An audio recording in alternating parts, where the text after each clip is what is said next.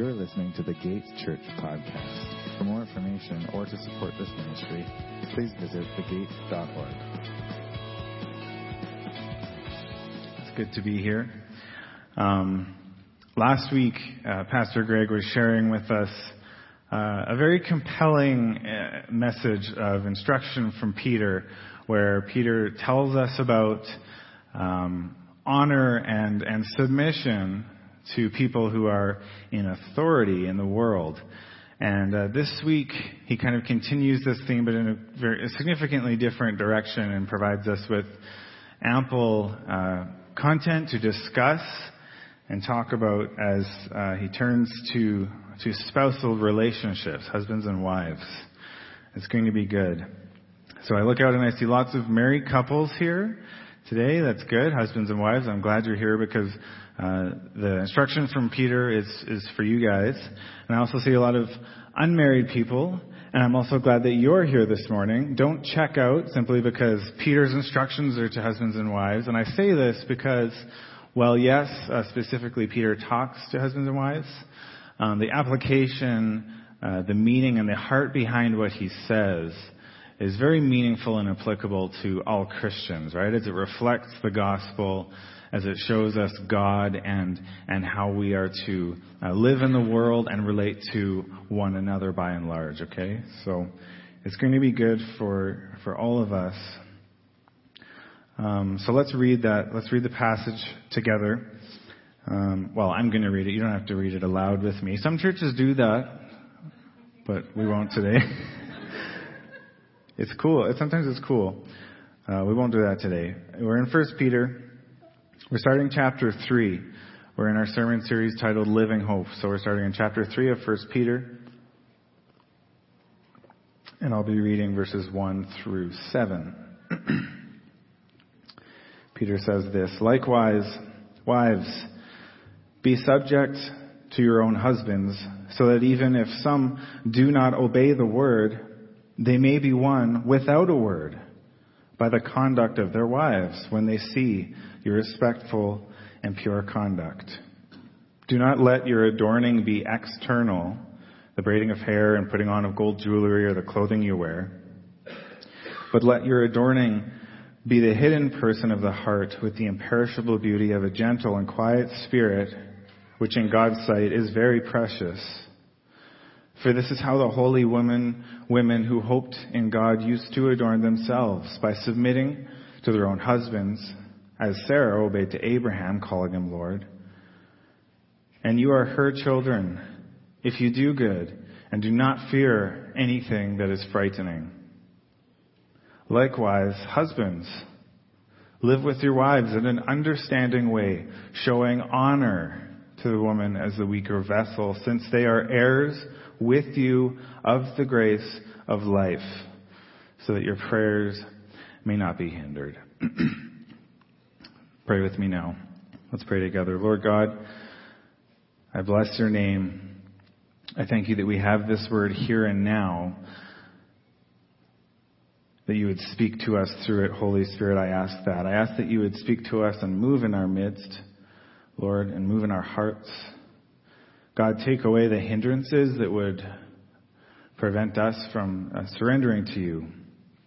In Christ, we set our eyes on you as we share today in this passage.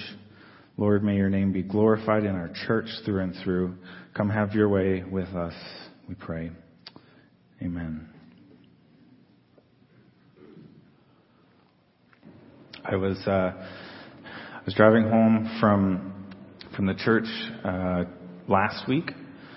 I had the radio on and I was listening to uh, The Drive, aptly named radio show for the drive home. It's called The Drive on CBC2 with Rich Terfry.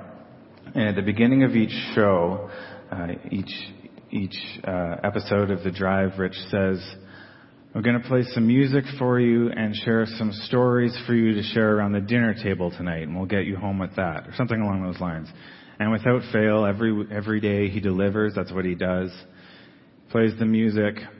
And between songs, once in a while, he'll share something curious or interesting or hilarious that he's scavenged from the internet. And so um, it came to that one of those moments in in the drive where um, the music had stopped and he was gonna and he was sharing something with with us that he found interesting. And what it was this time was um, there's a university in Ontario. I don't remember the name of it. I, I was driving, not paying particularly close attention, but one of the universities out east had uh, recently uh, released the results, the findings of a survey that they had done, right? So they uh, put out questions, they surveyed a large uh, sampling of people and asked them things. And what the survey was about was happiness. Okay, so it was, it was a sociological experiment or survey where they wanted to, to find data and, and a large number of answers about happiness, about what makes people happy, how they define it, uh, how they pursue happiness, and so on. It's a very, uh, you know, it's an age-old question, right? What makes us happy? So, um, the the you know they would have had many many many answers, but the thing that rose to the surface, you know, that they kind of were able to surmise and put forth as the result of the, the, the answers that they found from people, the reason or the source of human happiness they put out was uh, was autonomy.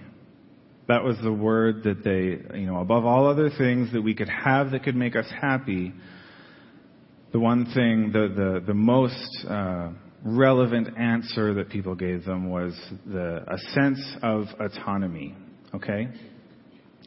Now, autonomy is um, it's being in the driver's seat, right? That's what autonomy is. Is you're in the driver's seat. Autonomy is um, it's like freedom, but it's uh, more empowered than that, right? Like you have a say. In fact, you have the say. You have the say in how, um, in your in your actions and the outcomes, and ultimately in your destiny. You have control over the things that you do, the time that you spend, and so on. And so this is what people have said: is that if I have this, if I have a sense of autonomy, above all else, if I just have that, that's the thing that will make me feel happy in life, that will make me feel like getting out of bed in the morning, and so on and so on. And there's other factors, obviously, that contribute to autonomy, but that's kind of the, the one word that they could tack on and, and uh, put out as the result of this survey. And I found this, uh, I found the answer interesting and actually quite relevant, right, to to uh, today's sermon as well as some of the other ones from First Peter because this is true, I believe. I think that we are groomed to feel that we deserve or want or are driven by this sense of freedom and autonomy, right? That's kind of what the American dream is about, is, is having the ability to control your own life, to have your own say. I call the shots and nobody else. But as we turn to Scripture, as we read the Gospel, and even in 1 Peter last week, this week, and other weeks as well, 1 is teaching us about humility. He's teaching us about submission, right? About laying yourself down, uh, loving in a selfless way. And so I couldn't help but ask myself if um, it's natural for us to struggle then with these things if, if culturally and personally each one of us overall is driven by the desire to be autonomous and free and to call the shots, it's quite normal for us then to, when we hear something like uh, today's passage or the other ones, to not want to go there, to not want to be that way, or to not want to be um, surrendered to anyone, right, but ourselves. So I wanted to bring this up just for us to keep in mind as we uh, go through the passage again and discuss it a little bit um, today. So we're going to do that. I will uh, break the passage into twos or threes. I'll unpack them, so to speak. And like I said, the uh, the direct uh, message from Peter is for uh, first for wives and then for husbands. So we're going to talk a little bit more about what he says to those people, but as well I'm going to be putting out kind of general uh, applications, right, of or implications perhaps of what Peter teaches for for all of us today. So I hope that's okay. Um,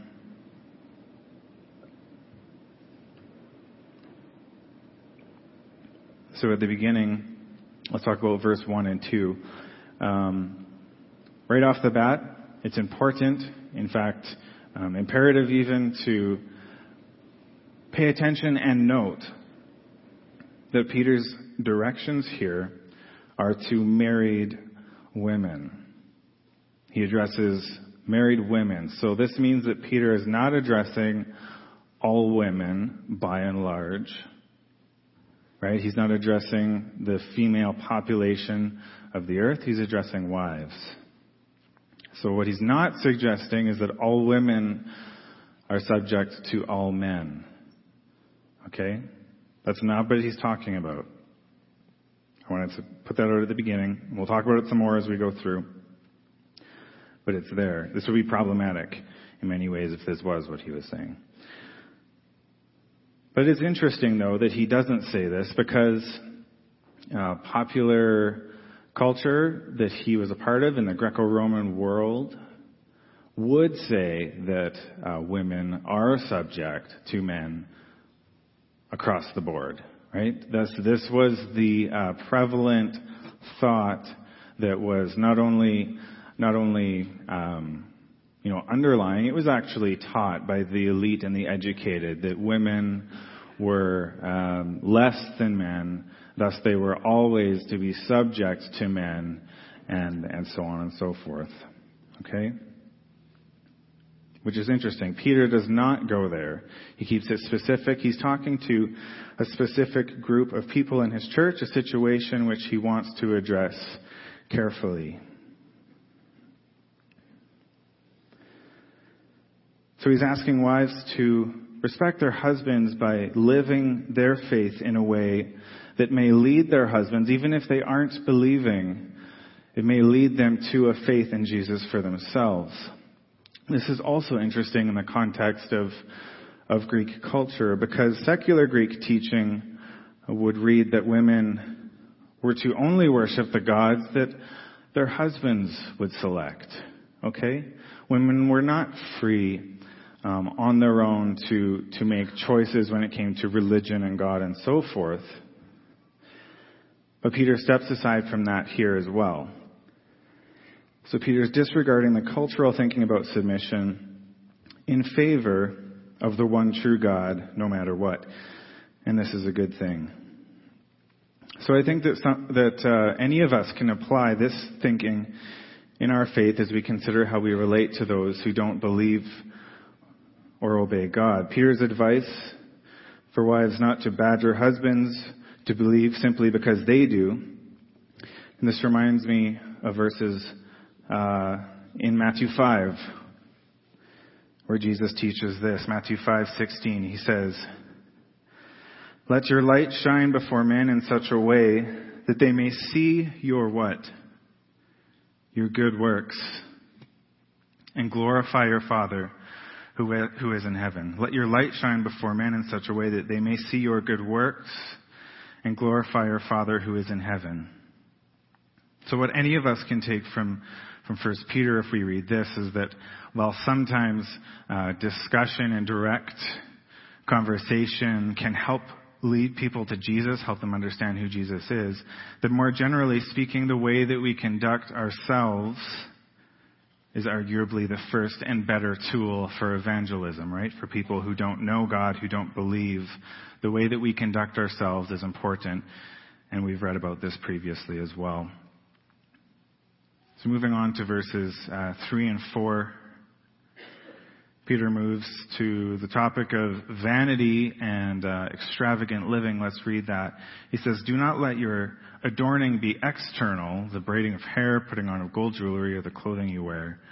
But let your adorning be the hidden person of the heart with the imperishable beauty of a gentle and quiet spirit, which in God's sight is very precious.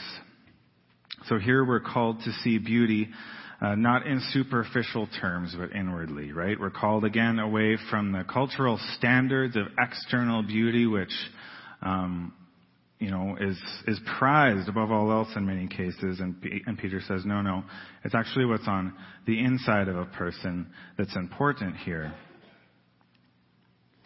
The reminder is timeless. There's a proverb in Proverbs 31:30 that says, "Charm is deceitful, beauty is vain, but a woman who fears the Lord is to be praised." Okay, so all the beauty that any person could have, as wonderful as it seems, is actually in vain. It's temporarily and it's not what's important in the end.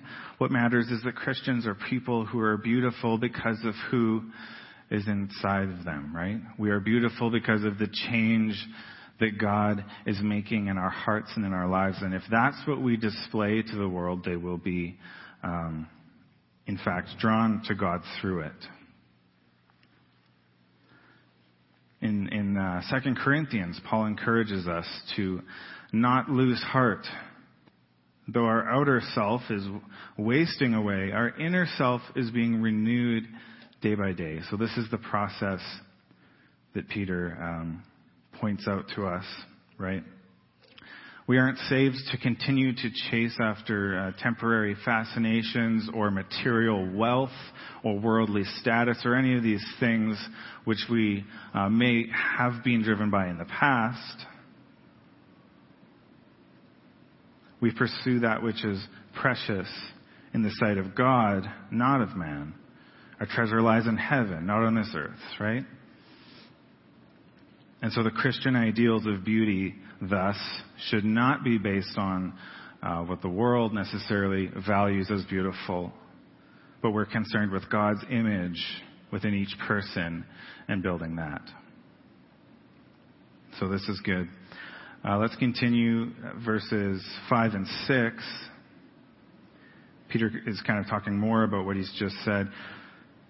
Uh, for this is how the holy women who hoped in God used to adorn themselves by submitting to their own husbands, as Sarah obeyed Abraham, calling him Lord.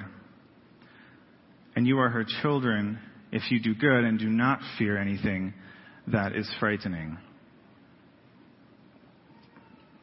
When I read about uh, Sarah calling Abraham Lord, I was curious about that because it sounds kind of weird, right? We uh, out of context, that would be a bit strange for us to go around calling one another Lord, for, for wives to call their husbands Lord. So I, I wanted to see if there, um, you know, what Peter was referencing. And there is a specific instance, and it's actually kind of, um, kind of funny. So I thought I would read it. Um, in Genesis 18, this is when uh, the Lord comes to Abraham and, and Sarah to uh, make the promise of offspring, right, of, of uh, generations to come from Abraham that would indeed be God's people. And so uh, the Lord is speaking to Abraham through through his servants, and and and he's making these promises to Abraham. But the problem is that uh, if you know the story, uh, the problem is that um, Abraham and Sarah are, are really really old. Okay. And so as the, uh, God speaks to Abraham and makes these promises, Sarah is in the next room and she can overhear what's being said. And she laughs, right? When, when she hears that, that she's going to have children and, and whatnot, she laughs and, and she, she thinks it's hilarious. So she says to herself, after I'm worn out and my Lord is old, shall I still have pleasure So this is where uh, Sarah calls Abraham Lord. Um, is in, uh, I'm, I'm, glad that Greg and Audrey think it's funny. Nobody else really. But it is, to me, it's lighthearted. Uh, that, uh, I don't know, it doesn't have the severity that it sounds like when we read, um, you know, if we just read it and, and quickly pass it by. In Peter's teaching, um, it's, it's, I think the, the basic idea is that what Sarah did was, even in a seemingly ridiculous scenario, um, her attitude towards her husband still was, it was not slanderous or hurtful or, or anything like that. She was laughing and, and maybe she even said it kind of sarcastically, but she wasn't, you know, calling him names or being, uh, being rude or hurtful towards Abraham. She was, she was loving. Wives, speak with love and respect to your husbands. And I love, I love how verse 6 finishes. It says, Sarah obeyed Abraham, calling him Lord. and you are her children if you do good and do not fear anything that is frightening. So here we get the idea that women are called to fear only God, right? And thus, because of that, they can live fearlessly, which is awesome. The fear of the Lord produces uh, a fearlessness for all else. And this is good.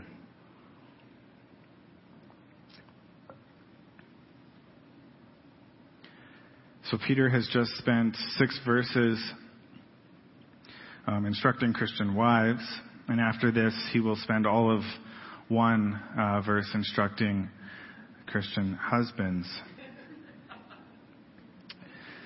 But this is, I think, this is important.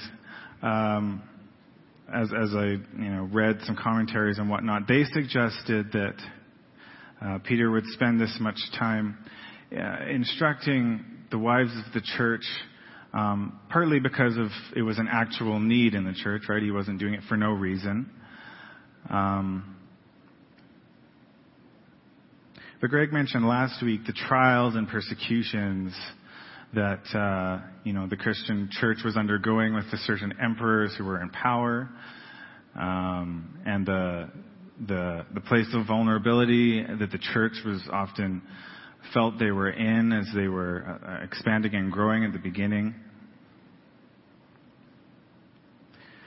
So Peter is spending his time addressing those who are not in a position of privilege to begin with, as it reflects the the general overall uh, place of the church and the the image that the church carries within that context. Okay. Peter takes care in addressing women as they bear the image of the church itself. So, with that said, Peter instructs husbands with the words in uh, verse 7, saying this Likewise, husbands, live with your wives in an understanding way, showing honor to the woman as the weaker vessel, since they are heirs with you of the grace of life, so that your prayers may not be hindered. So, husbands, I hope that you were paying attention to the part about wives because he begins by saying, likewise. Likewise, husbands, live with your wives in an understanding way. So, what Peter's teaching husbands, what Peter is teaching husbands to do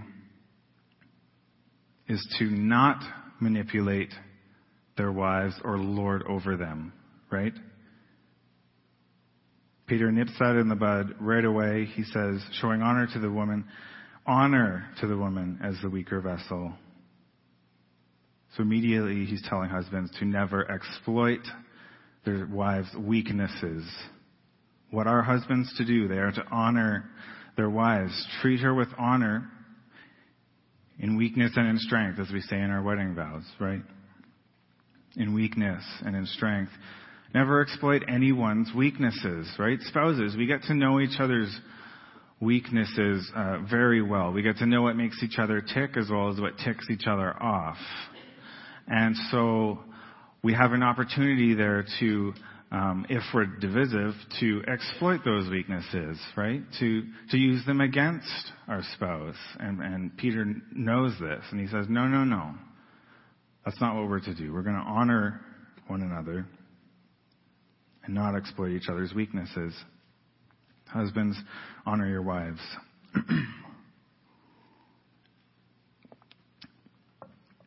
so Peter calling the wife the weaker vessel naturally makes probably most of us think that Peter is a sexist, right? That's how it sounds when we read him say that. It's uh, eh, for us, for for someone, eh, you know, if we if we heard someone say that now, we would probably call them out and say, "What, what are you talking about? Like, have you have you met my wife? She's not weak.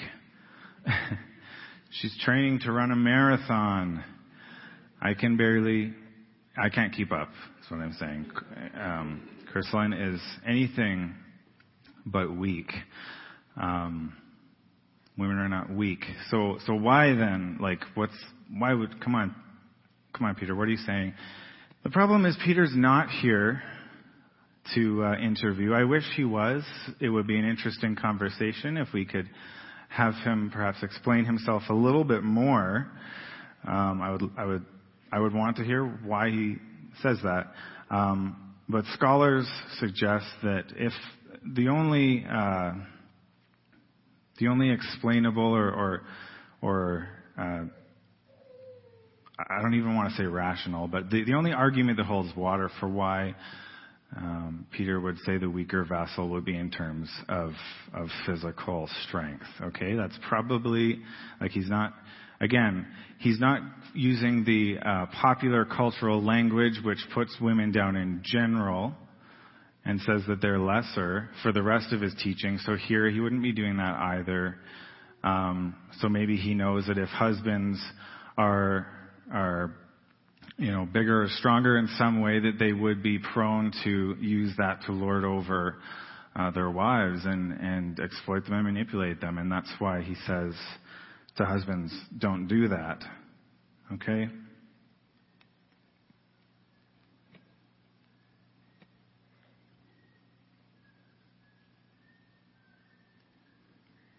So, like I said, we can't take him to court over this, although it would be interesting if we could.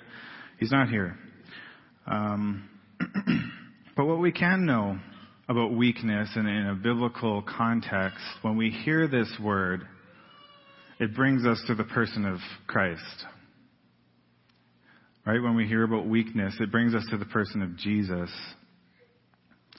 Jesus himself became uh, the weaker vessel, so to speak.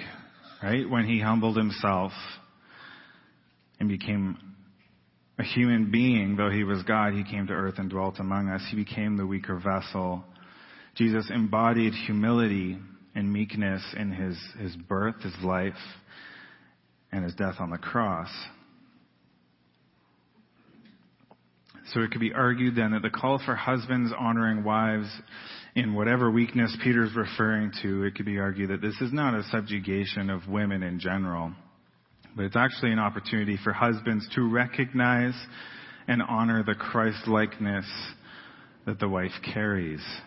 Do you see that?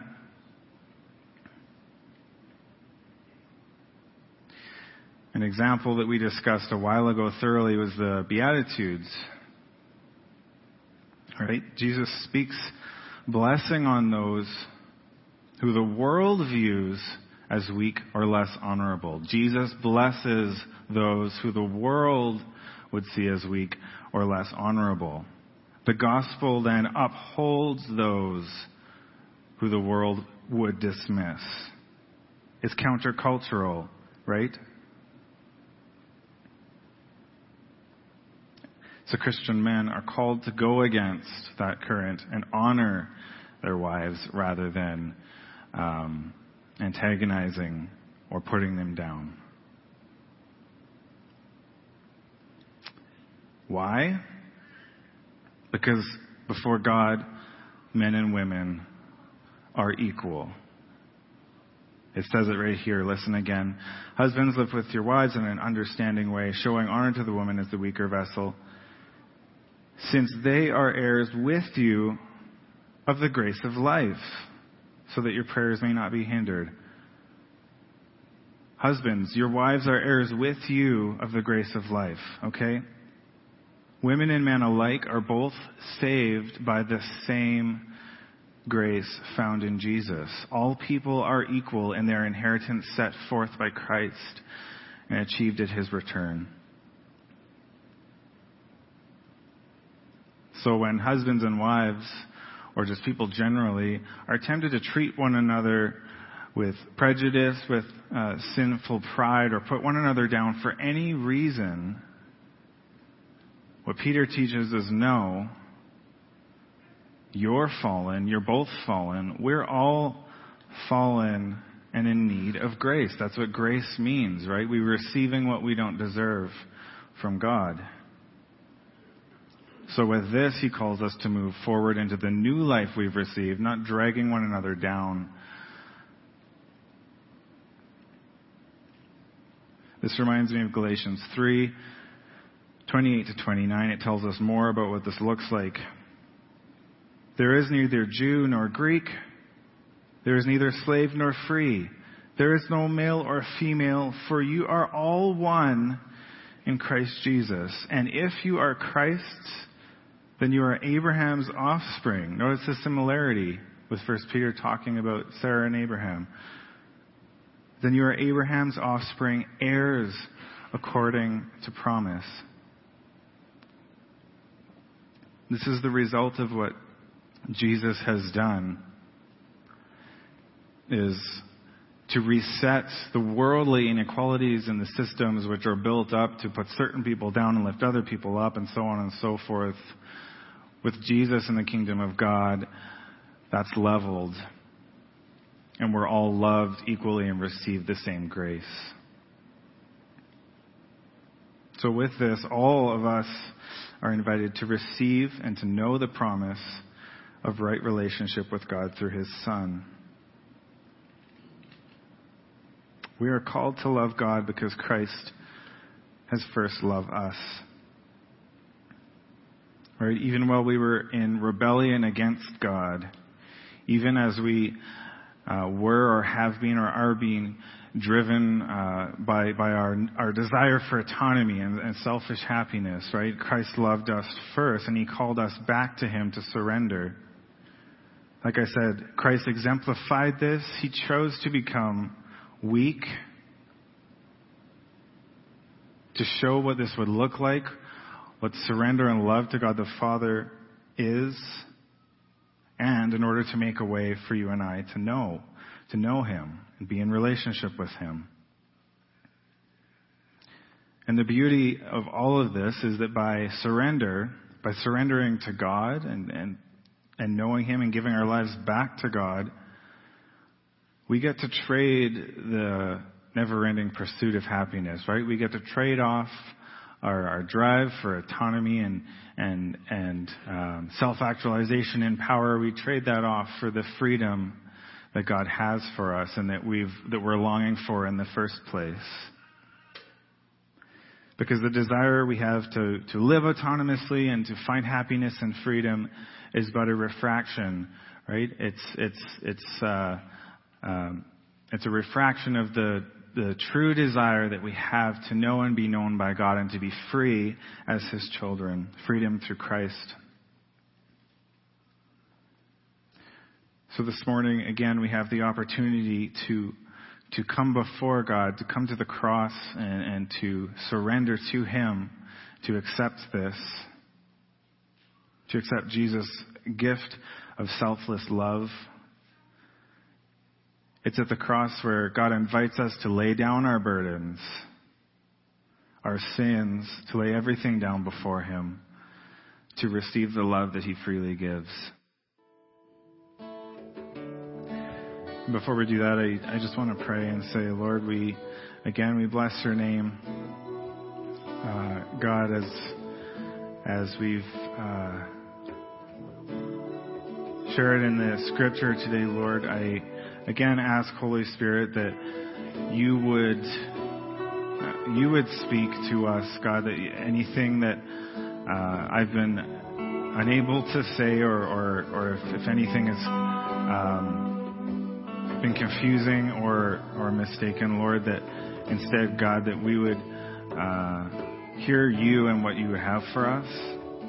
God, I pray for our church. I pray for um, the marriages here, Lord, that you would build them up, build up husbands and wives into uh, godly, loving, um, selfless partnerships, Lord, that would move forward to advance your kingdom, God, in this city.